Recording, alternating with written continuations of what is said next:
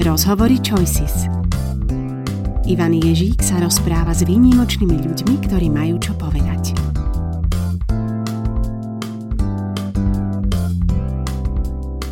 V Trenčianskej galérii Váška sa dnes rozprávame o budúcnosti pokročilých technológií. Odborník na umelú inteligenciu Jura Jánošik začína vysvetlením niektorých základných pojmov tá umelá inteligencia je o tom, že chce mať teda nejaký software alebo zariadenie, ktoré je schopné naozaj že nejakým spôsobom napodobniť toho človeka, jeho správanie.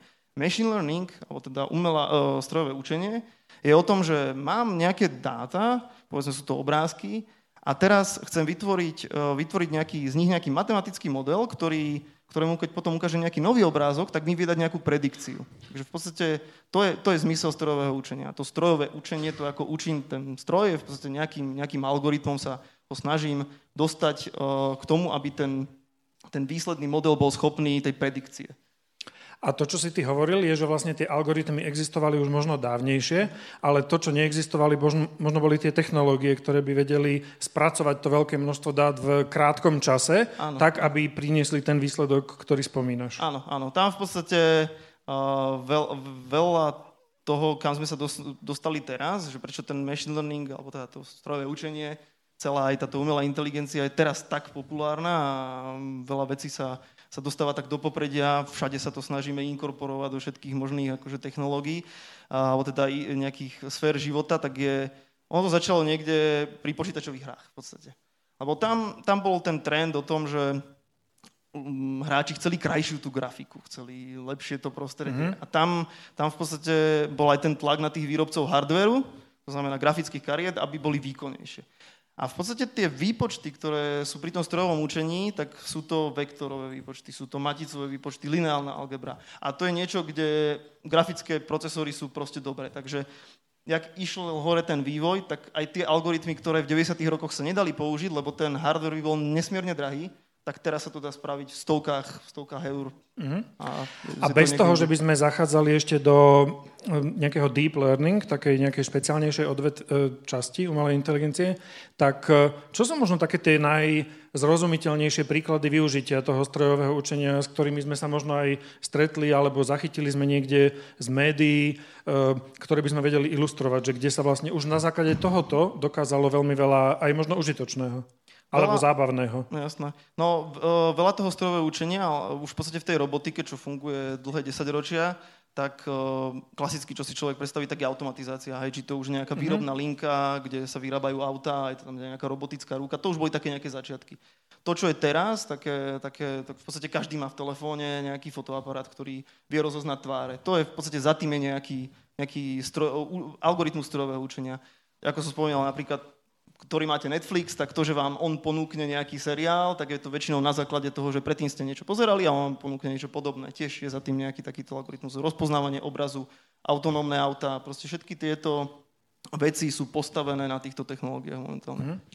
Je aj, ty určite poznáš ten Watson, taký e, systém na diagnostiku, včasnú diagnostiku vážnejších ochorení, ktorý je založený primárne asi na skenovaní nejakom radiologickom skenovaní ľudského tela. A teraz e, na základe toho dokáže povedať diagnózu v veľmi rýchlom čase. Je to tiež na základe toho nejakého načítania obrovského množstva dát z iných príkladov? Áno, v podstate ten Watson, to je vlastne od IBM spoločnosti a ono to začalo nejak tak, že chceli vytvoriť super počítač, ktorý by bol schopný poraziť e, napríklad najlepšieho hráča v Go hre alebo v šachu mm-hmm. a mhm, tak toto nejak mm-hmm. začínalo.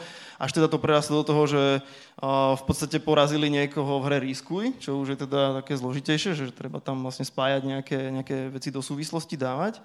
A No to zase nie je až také prekvapivé, že ten počítač to bol schopný poraziť, lebo tak ako šach je v podstate matematika, Go tiež.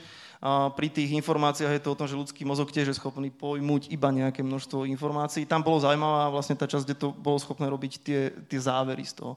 A to v podstate oni vlastne rovnakú metódu použili pri tých MRI skenoch. To znamená, že oni ich majú veľa, majú k tomu vlastne k tomu tú informáciu, že ako vyzerá ten americký, keď je tam nejaká lézia, majú veľa tých dát, to je vlastne tam, tam tá pointa a mm, v podstate vedia, vedia tým pádom tú diagnostiku výrazne vylepšiť. Lebo naozaj, a ja, ja reálne, keby som teda si išiel dať robiť nejaké MRI, že, že by mi to mal robiť nejaký radiolog, no poviem úprimne, že asi by som bol radšej, keby keby dostal ten radiolog nejakú informáciu od niečoho ako Watson, ako keď je to radiolog, ktorý robí, ja neviem, možno, že dvakrát do týždňa vidí nejakú snímku. Hej. Povedzme si, aj tá, aj tá umelá inteligencia alebo ten machine learning v tom, to strojové učenie je výrazne presnejšie, lebo sa vie zamerať na každý jeden bod. Vie, vie, vie naozaj si všimnúť to, čo si človek možno v rýchlosti nevšimne, alebo to vie prehliadnúť, že naozaj tie malé detaily. Takže mm. tam to má naozaj veľmi teda značný prínos. Tá spolahlivosť alebo nejaká dôveryhodnosť e, toho výsledku je asi taká veľká téma, lebo napríklad neviem, či pri tom Vocnovi sa to stalo, že, že tiež e, vypozoroval nejakú, nejakú chorobu, aj keď vlastne ľudia, ktorí boli odborníci, tak ešte na základe tých vecí, ktoré vedeli tam oni prečítať, tak ešte vôbec netušili, že tá choroba ako keby sa tam niekde v tom človeku rodí. Um, ako to ale môže v budúcnosti byť? To je možno taká filozofická otázka, že kto um, bude zodpovedať za tie výsledky takýchto rozhodnutí? No to je, to je dosť zložité, hej? lebo áno, aj tak na konci, aj pri tomto, keď stále je tam ten človek, je tam ten radiolog, mm-hmm, pre ktorého to je len nejaká ďalšia informácia, na základe toho sa vlastne nič neudeje, on musí niečo spraviť, že pre neho je to len nejaká ďalšia pomocná informácia. Konkrétne v tomto prípade. Ale keď si zoberieme také autonómne auto, to znamená, že to pohodlie je naozaj fajn. Sadnem si, stlačím si gombík a idem. Ale keď sa pozrieme na to testovanie, ktoré mal Uber v Arizone, tak reálne tam niekoho zrazili. A teraz, tým, že to Amerika, tak sa to v podstate vyriešilo tak, že bolo tam mimosúdne vyrovnanie a vlastne všetky tie ďalšie testovania sa potom, sa potom ukončili, aj v podstate vláda to, vláda to teda stopla, lebo neexistuje momentálne žiadny nejaký právny rámec, ktorý by toto riešil, že, že kto teraz za to preberie tú zodpovednosť. Takže aj veľa tých systémov, ktoré teraz napríklad sa kde sa využívajú machine learningové technológie, lebo sa využívajú teda naozaj, že, že vo veľa sférach, sférach života, ktoré si možno ani neuvedomujete. Typicky bankovníctvo je dobrý príklad, že je to jeden, nejaká tá evaluovanie bonity klienta, je teda jeden zo zdrojov je aj nejaký takýto akože machine learningový výsledok. A, ale zase na konci dňa stále je tam ten, tá banka, hej, ktorá rozhodne, že, že že čo teda urobiť. Je to také veľmi... A ako to oni riešia, keď e, napríklad e, vlastne tá umelá inteligencia rozhodne, že ten klient teda nesplňa tie podmienky, ale vlastne možno my nerozumieme tomu rozhodnutiu ako ľudia, že na základe čoho to ona tak vyhodnotila. Môže sa také niečo stať v praxi? Áno, to sa, to sa samozrejme môže stať, lebo o, hlavne pri, pri tom hlbokom učení, pri tom deep learningu, tak o, tam už z tej matematickej podstaty, ako vlastne vzniká ten model, ktorý na, na konci robí tú, tú predikciu, tak je veľmi ťažké povedať, že prečo sa to tak rozhodlo. To naozaj je veľký problém povedať.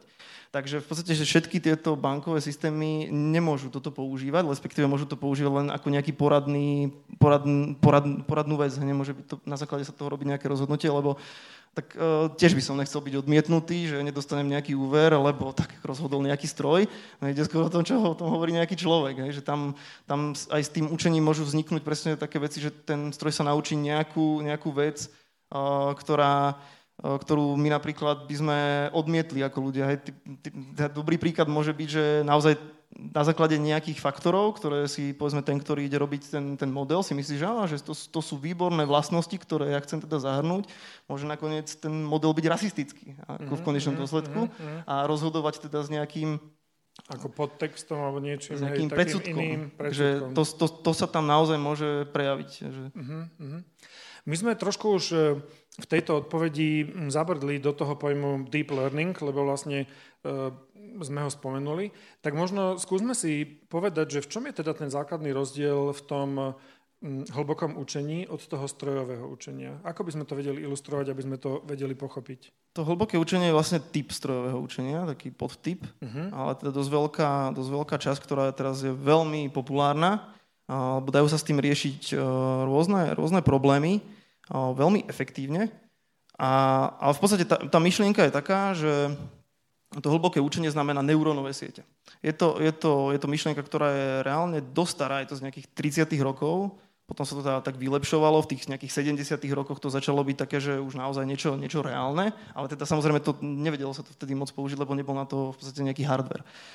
A, a teda je to naozaj inšpirované tým, ako funguje ľudský mozog. Ten, ten úplne prvý model bola teda nejaká, nejaký umelý neurón, hej, že, že v podstate je to, je to nejaký popis, matematický popis toho, ako funguje, ako funguje neurón. Má to nejaký vstup, má to nejaký výstup, vo vnútri prebehne nejaké, nejaké vyhodnotenie, ktoré môže teda ten, ten výstup poslať nejak ďalej. A vlastne to hlboké učenie je o tom, že mám sieť týchto, týchto neurónov a môžem ich mať ešte viacero vrstiev, že tam je to vlastne to hlboké, prečo to je hlboké, že ich je veľa. A toto je technik, technológia, ktorá sa používa typicky na spracovanie obrazu, videa, ale teda na akékoľvek sekvenčné dáta, ktoré sú teda nejako časovo závislé, sa to dá použiť. Uh-huh. Uh, možno keby sme to vedeli, ty si tam v nejakom rozhovore, myslím, že si uvádzal aj taký zaujímavý príklad, že uh, to, ten základ toho strojového učenia je vlastne nejaký algoritmus, že nejaký taký, ako keby strom, že, že je to niečo také, čo prebieha a že je tam nejaký, nejaký rozhodovací proces, uh-huh. ale skutočne pri tomto vlastne to nie je len na základe nejakého nechcem povedať, že lineárneho, lebo ono to nie je mm. lineárne, ale na nejakého algoritmického myslenia, ale že ako keby sa v nejakom rozhodnutí niekde posunieme, vrátime sa, posunieme sa niekde inde? Dá sa to tak nejako vizualizovať? Alebo... A, tých, tých typov, vlastne tých neurónových mm. sietí je viac. Hej. Sú také, že, ktoré sú vyslovene len, že sa nazývajú že dopredné, hej, po slovensky, taký mm. zvláštny, zvláštny názov. A vlastne je to priamočiaro cesto. Ale potom vlastne neskôr v 90. rokoch to vznikalo, sú také algoritmy, ktoré sa zamýšľajú nad tým, že dobre, ale takto ľudský mozog úplne nefunguje, takže e, sa, sa do toho pridali nejaké ďalšie komponenty, ktoré vedia, vedia robiť niečo ako zabudnutie, vedia robiť, že, že toto si chcem zapamätať a použiť to niekedy neskôr. Takže vie, vie tam byť taká, taká nejaká spätná väzba, alebo nevie, nemusí to byť úplne, úplne priamočiare, to nemusí ísť priamočiaro mm-hmm. cesto. Mm-hmm. A znamená to aj, že e, rozhodnutia, alebo teda tie jednotlivé činnosti sú ešte náročnejšie pre nás vlastne potom na to spätné pochopenie, že prečo sa to udialo? Lebo... Áno, áno je, je taký e, špecifický nový smer, ktorý sa nazýva teda, že interpretabilita, že snažíme sa to nejak interpretovať, že čo vo vnútri je, aby sme tomu lepšie rozumeli a hlavne pri týchto neurónových sieťach je to teda veľký problém.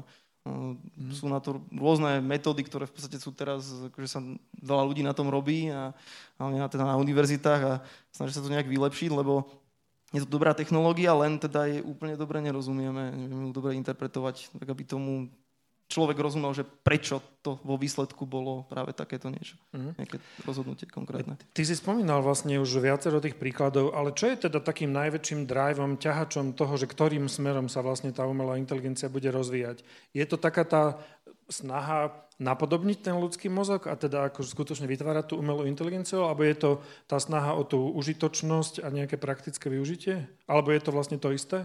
No myslím, že, myslím, že aktuálne je to hlavne v tom, že snažíme sa zjednodušiť si život. Reálne mm-hmm. tie technológie nám to naozaj zjednodušujú a v podstate niektoré činnosti, ktoré by naozaj človek možno nemusel robiť alebo ich robí zbytočne, tak za ne môže to spraviť ten stroj. Takže to je, to je, skôr, to je skôr taký ten aktuál, to čo aktuálne, ale teda samozrejme áno, tá filozofická debata sa vie posunúť k tomu, že a dobre, a keby sme spravili naozajstného androida a, a, a reálnu umelú inteligenciu alebo niečo, čo sa nazýva odborne, že superinteligenciu, že by to bolo ešte inteligentnejšie ako človek, aké by to malo dopady.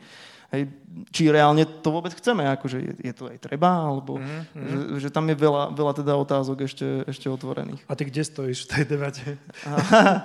no, ja stojím v tej debate asi tak, že keď sú činnosti, ktoré človek nemusí robiť a hlavne teda nepotrebuje ich robiť, tak je ako zbytočné, aby ich robil. Hej.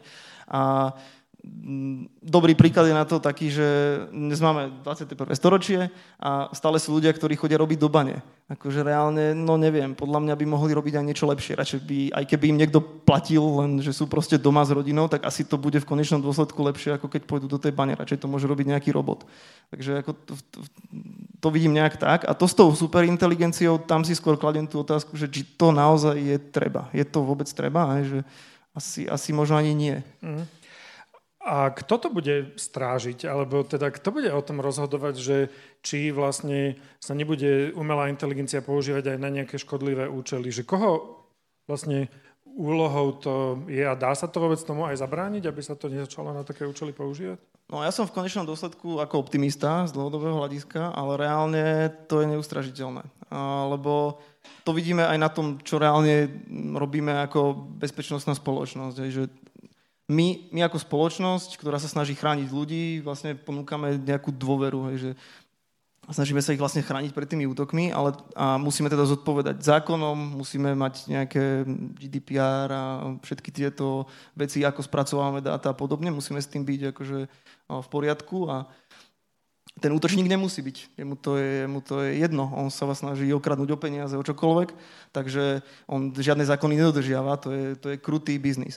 A pri tej, pri tej umelej inteligencii to na konci dňa môže byť veľmi podobné. To, že sa na úrovni OSN dohodneme, že OK, že tak toto sú nejaké pravidlá, ktoré musia firmy dodržiavať, že toto napríklad zakážeme, že toto sa nebude ani vyvíjať alebo niečo podobné, keď si, keď si niekto, kto má dosť peňazí, povie, že ide do toho, alebo si to povie nejaká armáda, alebo niekto, alebo naozaj teda nejaký že útočník, tak to proste spravia bez ohľadu na to, či sa my nejak dohodneme alebo nie. Uh-huh.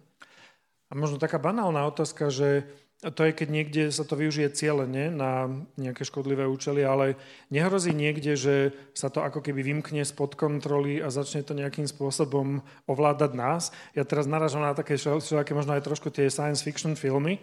Uh, neviem, či dôverný nepriateľ, alebo či ste videli alebo počuli o filme, kde v dome žijú ľudia a tie technológie mnohé sú tam už aj teraz a my vlastne ich ako keby nevieme opraviť, že vieme ich možno vypnúť ešte, ale keď sa náhodou niečo stane, že začne sa tam diať, uh, hrozí toto reálne, alebo je to len niečo, čo sa hodí tým filmárom do takýchto spracovaní. Osobne si myslím, že od tohoto sme ešte veľmi ďaleko. Ako reálne mm-hmm. tá technológia ani zďaleka sa k tomu nepribližuje. Sú, keď si človek pozrie, tak uh, ľudia, um, ktorí sú na MIT, na Harvarde, podobní profesori, tak pred 30 rokmi hovorili, že už teraz by sme mali mať ako super inteligenciu, no nemáme ju a možno ju nebudeme mať nikdy. Lebo naozaj to je, to je obrovský zložitý problém, že poriadne teraz ešte ani nechápeme procesy v mozgu, jak fungujú, tak e, nemôžeme sa moc dopracovať k tomu, aby sme vedeli niečo také napodobniť. Samozrejme, na to môžu byť iné cesty. Ale to že, to, že doma máme kopec technológií aj všelijakých inteligentných a takých, no tak stále je to v podstate o tom, že, že nemusí to tá umelá inteligencia teraz začať ovládať, ale stále, stále sa bavíme o tom, že vonku je niekto, kto má ten záujem to, to, spra- to spraviť skôr. Mm-hmm. Ako, že by to ten stroj spravil sám. Hej. A hovorí, že toto je teda ďaleko, treba, že nemusíme sa toho obávať a z tvojich skúseností a z toho, čo ty vieš, tak ktoré veci sú také reálne, že môžeme nejaké výsledky očakávať v tých najbližších rokoch, také, ktoré budú veľmi prínosné. Napríklad tie autonómne auta, myslíš, že je to teda smer taký, že, že to príde, alebo čo ja viem, že budeme tu my v Európe to mať, že o dva roky, o 5 rokov, nikdy? Dá sa to povedať? No podľa mňa toto bude trvať ešte nejakú dobu s tými autonómnymi autami, tam je obrovské množstvo problémov. Viem si predstaviť, že v nejakých obmedzených množstvách to asi, alebo teda v nejakých obmedzenej sfére to asi začne fungovať. Aj mhm, prevoz mm-hmm. tovaru môže byť, môže byť veľmi dobrý. Uh, dobrý príklad toho, kde sa to určite bude použiť. A asi to bude mať aj, aj konk- reálne to asi bude mať dobrý dopad na spoločnosť. Lebo to, že niekto sedí v kamióne x hodín, pre neho to tiež asi není úplne príjemné, uh, málo s rodinou a tak ďalej. Proste tie sociálne aspekty sú tam dozrejme. To, že to bude za neho robiť stroj, on môže robiť niečo iné, podľa mňa tam tá prínosnosť je. To, že, na, to, že povedzme na Slovensku budeme mať v nejakej dohľadnej dobe na to jednak legislatívu, jednak aj tie podmienky, je podľa mňa veľmi malá. Už stačí sa len pozrieť na tie cesty. Ako tá technológia musí, aj sa na to, musí sa podľa nejakých faktorov proste riadiť, hej, že kde tá cesta ide a kde sú značky a podobne a vieme, ako to tu vyzerá. A že tých, to ani umelá inteligencia nezvládne. Tých anomálií je to, no, v, tej, v, tej, v tej forme, ako je momentálne, myslím si, že nie. A, okay. Ale ešte sme od toho asi celkom ďaleko. Že, no. že naozaj na nejakých, na nejakých špecifických diálniciach, kde, kde tá infraštruktúra je naozaj že perfektná, bezchybná, tak, tak to použitie mm-hmm. môže byť v nejakých konkrétnych centrách mesta. A viem si to akože predstaviť. Tá technológia k tomu smeruje. A kde teda očakávaš tie možno nejaké reálne prínosy, že možno v tom zdravotníctve, alebo sú aj nejaké veci, ktoré um, ja sa snažím odpichnúť v hlave možno od tých spoločenských víziev, ktorým čelíme, a to jedna z nich je možno aj tie klimatické zmeny. Je tam aj niečo, čo sa deje v tom vývoji, že čo môže o chvíľku prísť a pomôcť nám nejako výrazne v tejto oblasti? Tých vecí je, je veľa, ako naozaj je veľa. To kde, to, kde sa aplikuje strojové učenie alebo umelá inteligencia, naozaj to je, to je obrovské množstvo, že každý sa, to, každý sa to snaží vo všetkých možných sférach od polnohospodárstva až po vesmírny výskum využiť, lebo hovorím, reálne, reálne ten, to strojové učenie je naozaj o tom spracovaní nejakých dát, o nejakej predikcii, o nejakom data miningu, hľadaní nejakých anomálií. To je, to, je, to je to reálne a to je naozaj niečo, čo potrebujeme čo potrebujeme na, na rôznych miestach. Takže videl som projekty vo Veľkej Británii, kde využívajú drony, ktoré, ktoré teraz sledujú polia a, a riešia sa tam rôzne otázky, napríklad, že koľko vody sa spotrebováva, či vedia nejak lepšie distribuovať hnojiva, či tam je nejaký plevel a podobne. A teda naozaj tie drony sú nejaké automatizované, a rozoznáva to rôzne typy, povedzme, buriny, mm. vie to identifikovať, že kde sa to nachádza, kde treba pridať nejaké hnojivo, kde treba ubrať. Takže sú tam presne tie algoritmy, ktoré, ktoré sú postavené na rozpoznávaní obrazu, na hľadanie nejakých anomálí a podobne. Toto sa proste používa, ale stále na konci dňa tam je nejaký operátor. Proste je tam nejaký človek, ktorý to musí ešte teda nejak dodatočne vyhodnotiť, že mhm. vlastne mu to mhm. pomôže pozberať tie dáta, on vie potom automaticky niečo, niečo spraviť. Naozaj takých aplikácií je, je, je veľa. Hej. V priemysle toho obrovského obrovské množstvo takéto rôzne tie, tie ratingové a poradné systémy, hej, že čo si mám kúpiť alebo čo si mám pozrieť večer, tak to je, to také typické, čo ľudia vidia, ale mm-hmm. je, toho, je, toho naozaj, je toho naozaj obrovské množstvo. Mm.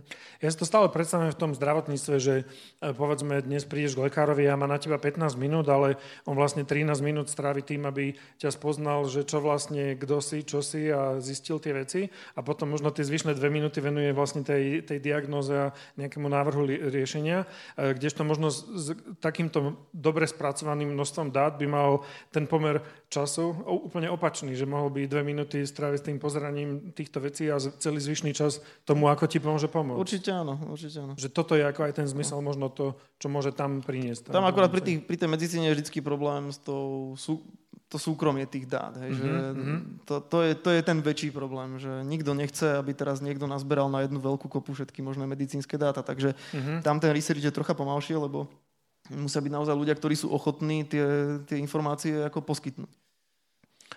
A tie roboty, ešte keď chcem sa na chvíľu vrátiť k tým klimatickým veciam, že je možné, že aj z hľadiska nejakého triedenia alebo recyklácie odpadu, že aj tam sa môžu využívať nejaká umelá inteligencia? No to sa používa už aj teraz. Áno, takže že je to také reálne na konci, na konci dňa, keď sa tie veci pozberajú z ulice, tak skončia v nejakom triediacom centre a tam, tam sa dokonca ešte používajú metódy, ktoré sú veľmi staré, hej, že to funguje celé roky, že naozaj niekto dopredu to predprogramoval, nejaký, nejaký expert, hej, presne povedal, že takto vyzerajú plechovky, takto vyzerá, mm-hmm. vyzerajú flaše, neviem čo, takže mm-hmm. je tam nejaký systém laserov, nejakých skenerov, ktoré to vedia už rovno povedzme odfiltrovať. Samozrejme nie je to dokonalé, lebo tiež to má nejaké svoje limitácie, ale zase ten, ten posun v tom rozpoznávaní obrazu tomu tiež, tiež pomôže, že aj, aj tuto sa to proste posúva stále dopredu.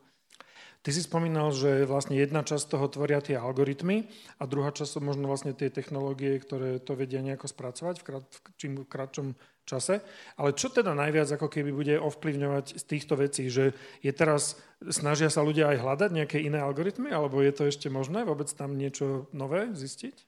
Áno, jasné, to, to, to stále ide dopredu aj tento vývoj. Akurát teda hovorím, že momentálne je to skôr o tom, že všetci sú nadšení, že wow, že tak máme, máme hardware, máme kopec dát, tak poďme, mm-hmm. poďme to využiť, to, čo mm-hmm. máme teraz. Mm-hmm. Ale áno, sú, sú univerzity, kde sa investujú obrovské peniaze do, do výskumu o aj tých starších algoritmov, ale povedzme ich zefektívnenia alebo hľadania nejakých lepších, lepších spôsobov, ako, ako niečo tam optimalizovať. Ale potom aj úplne nejaké nové, nové mm-hmm, prístupy mm-hmm, sa, sa mm-hmm. v podstate objavujú. Um, typovo napríklad MIT, čo je Massachusettský technologický inštitút v Kalifornii, tak minulý rok investovali miliardu dolárov do nového centra umelej inteligencie.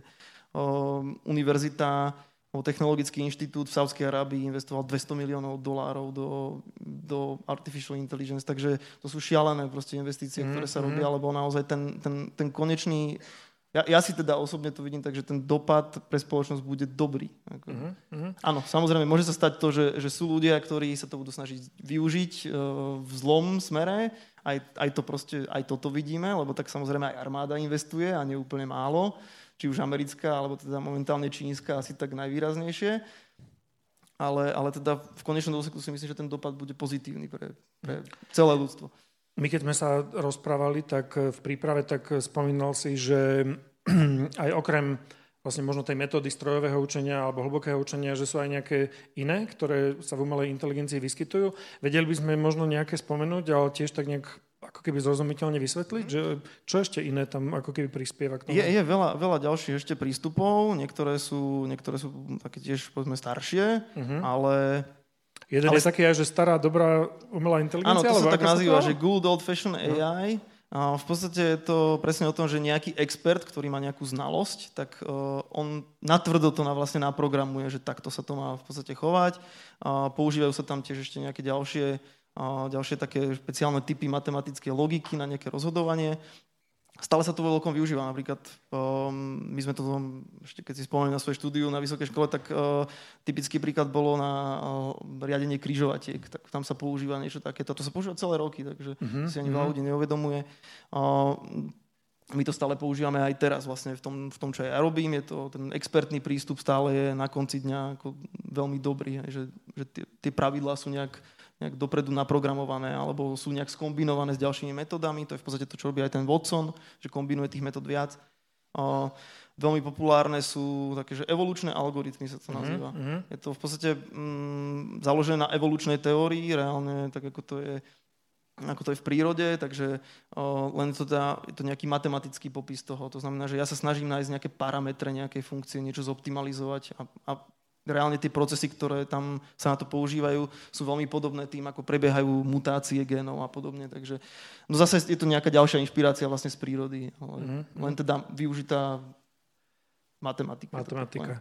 Uh, spomenul som si ešte na jeden taký príklad, e, ktorý sme aj slúbili možno v tom popise k tomu nášmu rozhovoru. Ehm, a to sú tie virtuálne asistentky, že niečo také, čo nám hlasovo nejak sa snaží pomáhať. A ty si mi hovoril, že vlastne ty nemáš nič také nainstalované.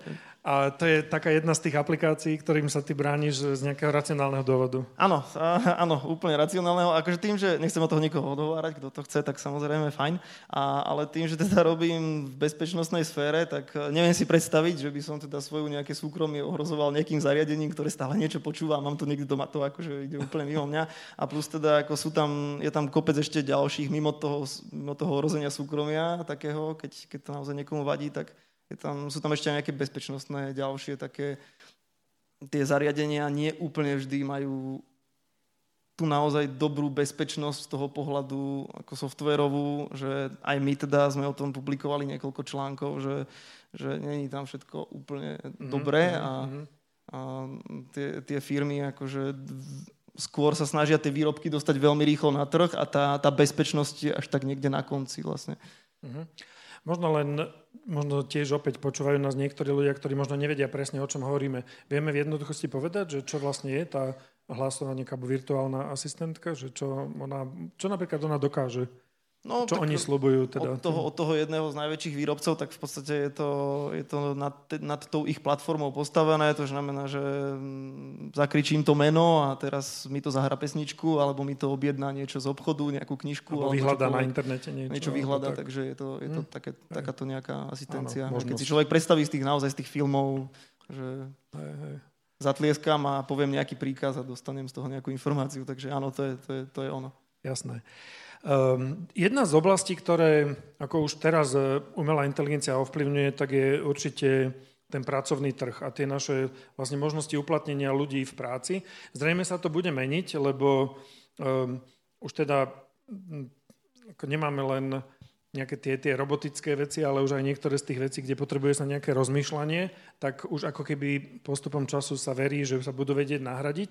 Um, ako rýchlo to prichádza, alebo mohol by si prosím ťa povedať nám, že kde a ako veľmi sa môže zmeniť ten pracovný trh e, v tom, na čo aj povedzme je možno dobre sa pripravovať? No, on sa môže zmeniť dosť ako radikálne. To, uh-huh. to naozaj sa môže zmeniť veľmi radikálne, keď teda odliadneme od tej úplnej budúcnosti, že naozaj by prišla nejaká superinteligencia, ktorá by nás teda vedela komplet nahradiť a my, my sme sa mohli posadiť niekde na pláž a tak to je ešte teda veľmi ďaleko, ale to, čo sa teraz reálne deje, tak je naozaj taký ten prudký nástup tej automatizácie, taký tej, aj, aj teda nielen, nielen v, to, v tej no, v tej priemyselnej oblasti, ale teda naozaj aj povedzme v tej, či už je to nejaké účtovníctvo, alebo alebo sú to typicky je to taký ten, tá technická podpora, keď to tak nazvem, že už veľa, veľa tých, tých systémov technickej podpory, že teraz niekde zavolám, že mám nejaký problém s počítačom, tak už je to vo veľkej miere automatizované, že už za tým je tiež nejaká umelá inteligencia, nejaký, nejaký machine learning, ktorý bol postavený na nejakom uh, pracovaní s prírodzeným jazykom, že to naozaj zosyntetizuje ten jazyk, zosyntetizuje tú odpoveď, rozpozná to podobne. Takže aj tuto badáme tú zmenu. Takže áno, ono to asi bude vyzerať tak, že, že najprv bude taký, akože naozaj, že tých nejakých mm, zamestnaní ubudne, ale to bude len mm, asi to adaptovanie a potom to zase pôjde hore, lebo ich pribudne. Je to, keď sa pozrieme do histórie, asi to bude veľmi podobné tomu, keď nastávala takáto disrupcia nejaká, uh-huh. taká rázna zmena pri elektríne. Rovnako, keď, keď vznikali manufaktúry, tiež proste to, to bolo také, že No, ke, ke, keby ste ja neviem, na začiatku 20. storočia niekomu povedali, že, že teraz budú ľudia, ktorí budú zarábať na tom, že sa budú hrať počítačové hry a niekto na nich bude pozerať, to, tak asi si mysleli, že sme blázni. Že olympijské hry. Takže, určite vzniknú zamestnania, ktoré teraz uh, ani nevieme, že proste budú a, a tí ľudia sa budú musieť pretransformovať. Ako to, to naozaj príde. A, a jednoducho to školstvo, keď sa nebude meniť alebo nebude sa investovať do tých inovácií, tak každý, kto bude pozadu, tak bude na tom len tratiť. Lebo v konečnom dôsledku ten vplyv si myslím, že bude v zásade pozitívny. Keď ľudia nebudú musieť chodiť 8 hodín do naozaj tvrdej práce a vykonávať nejakú manuálnu opakovaciu činnosť, no to reálne asi nikto moc nechce robiť že ra, radšej asi pôjde robiť niečo, niečo zaujímavejšie, alebo bude v tej práci menej, bude toho možno viacej naplňať a podobne.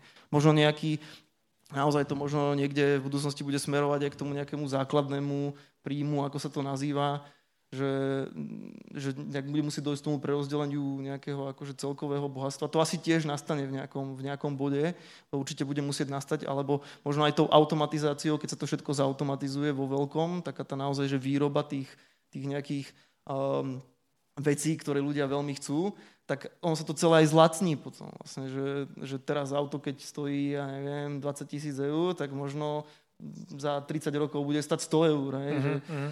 To je ťažko povedať, hej, že ten, ten dopad môže byť naozaj mm, radikálny. To, keď, a keď sa pozrieme, ako sa vyvíjala aj IT sféra, hej, že ten, tie skoky boli rok od roka proste obrovské a, že, a ten dopad bol v podstate veľmi pozitívny. Uh-huh. Ako sa pozeráš ty na tie veci, ktoré nebude umelá inteligencia vedieť nahradiť? Že, e, niekedy, keď sa rozprávam s ľuďmi, tak veľa ľudí sa domnieva, že, že kreativita je niečo také. Ale e, neviem, či to tak celkom je. Čo, čo si ty o tom myslíš? No, keď sa bavíme o takej tej naozaj, že reálnej umelej inteligencii, no tak bude vedieť nahradiť všetko. He? Ale tak, tam tak ďaleko nie sme. To čo, mm-hmm. to, čo mhm. máme teraz, alebo čo vidíme, že v najbližších rokoch, v desaťročiach sa proste objaví, tak, tak áno, naozaj o, taká tá veľmi silno kreatívna práca, kde, kde treba kombinovať veľa, veľa rôznych, veľa rôznych vstupov a mm-hmm vyžaduje to nejakú koordináciu ešte povedzme s ďalšími ľuďmi, tak tam to bude asi veľký problém nahradiť. Takisto aj tá práca s ľuďmi. No, keď človek dojde k lekárovi, no chce, aby tam bol ten lekár, nechce, Áno. aby tam bol nejaký robot a ten mu oznamoval niečo nepríjemné. Takže toto budú asi také pozície alebo také zamestnania, ktoré asi nikdy moc veľmi nevymiznú. Mhm. Teraz možno si tak ako keby zabrdol do takého do takej terminológie možno ako tie city, hej, že empatia, že asi budú vedieť roboty byť empatické, tak aby sme to my vnímali, že to je empatické chovanie? No Japonci sú v tomto celkom ďaleko. Ako tam, uh-huh, tam tým oni sú takí mierne antisociálni v niektorých ohľadoch, tak u nich tie roboty sú už také akože mm, šťastie a bez nás sú, sú života, hej, že no, u nich je to také dosť ako populárne, ale to zase, oni sú teda nejakým spôsobom inak nastavení a a teda tam veľa výskumu robia okolo toho a sú tam naozaj firmy, ktoré sa tomu venujú, že áno, chcú spraviť robota, ktorý bude teda chápať nejaké city a podobne. No ako dá sa to asi spraviť, ne? Však mm, sme schopní to nejak popísať, ale no, to, toho človeka to nikdy nenahradí. Proste sme sociálne tvory, takže chceme mať ako niekoho pri sebe. Že asi a... nechceme mať pri sebe robota. No, ale určite budú aj takí. Ako, ale... Asi áno, ale ja by som tiež preferoval toho človeka. Um, viem, že je to asi ťažká otázka, ale čo by teda mohli tie vzdelávacie systémy robiť? Máš ty nejaký nápad, že, že ako vlastne sa dá na to pripravovať? Že čo, v čom by tá príprava na to, čo príde, mohla spočívať?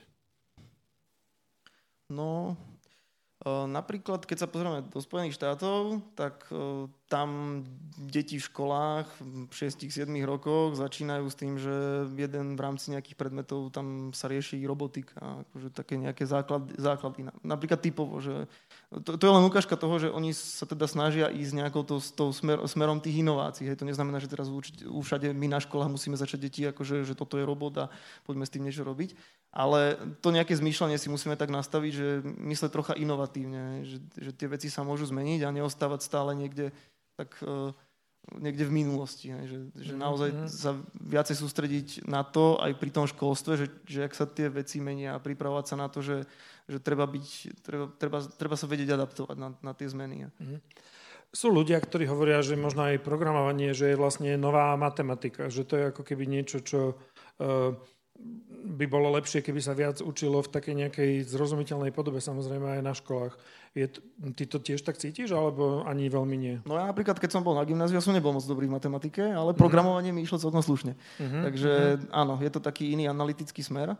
A určite by sa to malo v nejakej aspoň čiastočnej miere nejak, Odraziť nejak učiť, aj lebo, Mhm. lebo to algoritmické myslenie, to reálne, k čomu akože to programovanie teda by malo ľudí naučiť, tak je, je dôležité. A hlavne v dnešnej dobe, kde máme tých informácií obrovské množstvo, lebo v podstate o tomto je informatika, je to proste veda o informáciách, o ich spracovaní, takže to programovanie je len nejaká metóda. A keď to človek v nejakej miere ovláda, tak môže mu teda zase, zase tiež nejaký iný pohľad na tie veci, ako sa proste tým informáciám aj, aj správať. Hej. Uh-huh. Takže áno, malo by, sa, malo by sa na to možno viacej dbať a no je to u nás také žalostné trocha s týmto, mm. že, že to Ale môžeme si to- troška zaostáva za Mhm. tou Ale môžeme si to tak predstaviť, že nejde ani o to, aby tí ľudia boli programátori, ale aby rozumeli Nie, nie, tomu, no o, to- o čom to To programovanie nie, je. samozrejme neznamená, že teraz všetci majú byť Tak, programátori, tak. ale nejaké Ja- aspoň hej. to základné pochopenie by tam, by Hej. tam malo byť. Mhm. My sme sa nedotkli ešte vôbec takých úplne iných otázok, ktoré sa tiež akoby ponúkajú. Hovorili sme trošku o tej zodpovednosti. E, Možno ešte na chvíľku prídeme aj do tej kybernetickej bezpečnosti, ale e, napríklad aj v súvislosti s tými robotmi e, vznikli v spoločnosti také rôzne nejaké teórie o tom, že povedzme prácu robotov, že by bolo treba zdaniť. Je to len taký nejaký výstrel do tmy, alebo je to niečo, čo, o čom sa reálne uvažuje, že, že tak to bude, že budeme nejako ako keby sa potom byť od tých robotov, že kto ich bude mať, alebo je to tiež len nejaká fikcia v nejakých hlavách? Tak sú také diskusie, ako objavuje sa to z času na čas, už je dávnejšie, aj teraz to zase objavovalo, ale no neviem, ako s tým treba byť veľmi opatrný, lebo to, aj keby to nastalo na, na, povedzme, na svetovej úrovni, že ako by sa to prerozdeľovalo, to sú také úplne nedoriešené veci, kto by to komu platil a, a z čoho by sa to platilo. Akože len z tých, povedzme, robotických rúk, Mm. alebo, alebo aj z toho softveru, ktorý je, povedzme, v telefóne a rozpoznáva obrázky, že, že čo teda, všet, z čoho všetkého by sa to platilo, lebo aj to je, alebo z nejakých automatizovaných systémov, ktoré, povedzme, spracovávajú faktúry v niekde v banke, že, že čo všetkého by sa to platilo, koľko by sa platilo, na čo by sa tie peniaze použili, že, že asi by museli byť potom nejak viazané v nejakom fonde, že, že nad týmto sa nikto proste nezamýšľa a v konečnom dôsledku, keby to zaviedla povedzme len jedna krajina, alebo proste len nejakých zopár krajín, no tak všetky inovatívne firmy by sa pravdepodobne odtiaľ vzdihli a išli by niekam inam, že zase by to ten trh zdeformovalo. Uh-huh. Že, že ako v tomto by som bol veľmi opatrný. A napadajú ti nejaké iné, také zásadné, možno nejaké etické alebo také iné otázky, ktoré v súvislosti s rozvojom tej umelej inteligencie prichádzajú a je hodné sa nimi zaoberať? No tak tých etických otázok je tam ako kvantum. No tak poď. Už len keď si zoberieme, naozaj, jak som, jak som aj to spomínal, že, že, že s tou bezpečnosťou, hej, že keď si niekto povie, že, že dobre, dohodneme sa na nejakej úrovni nejakých krajín, ja neviem, Európska únia sa dohodne, že dobre, tak toto sú naše pravidlá pre, pre umelú inteligenciu. No dobre, ale tak Čína si povie, že nie, poďme si svojou Mhm. cestou. Uh-huh. Aký, a, a, čo, čo s tým teraz? Ako, Uh-huh. Zbranie to sú, to sú ďalší, ďalší veľký problém, že to, to samozrejme vidíme ten trend, že, že keď tie technológie pre, prenikajú do všetkých sfér života, tak prenikajú aj týmto smerom. To znamená, že keď teraz sa niekde používajú drony, tak samozrejme ďalší krok je k tomu, aby ten dron neovládal človek, ale môže to ísť aj automaticky. Však ono to má samozrejme nejaké rácio, lebo vie to byť efektívnejšie, vie to byť rýchlejšie, rýchly reakčný čas a podobne, len samozrejme s tým ide kopa problémov a rozhodne sa tá, tá umelá inteligencia správne. Keď už aj teraz vidíme, že auto vie zle rozpoznať značku, tak keď ten istý systém by mal rozhodovať o tom, či niekde zhodí bombu alebo nie a spraví chybu, to je proste kto sa to preberie zodpovednosť. To je, Mhm, tam je obrovské množstvo, množstvo problémov. A teda vidíme, že, že, že sú štáty, kto ktoré do toho investujú obrovské peniaze, že naozaj do toho ako využívania strojového učenia v zbraňových systémoch. A je, je voči tomu aj nejaká taká že veľká opozícia, hlavne teda z akademických kruhov.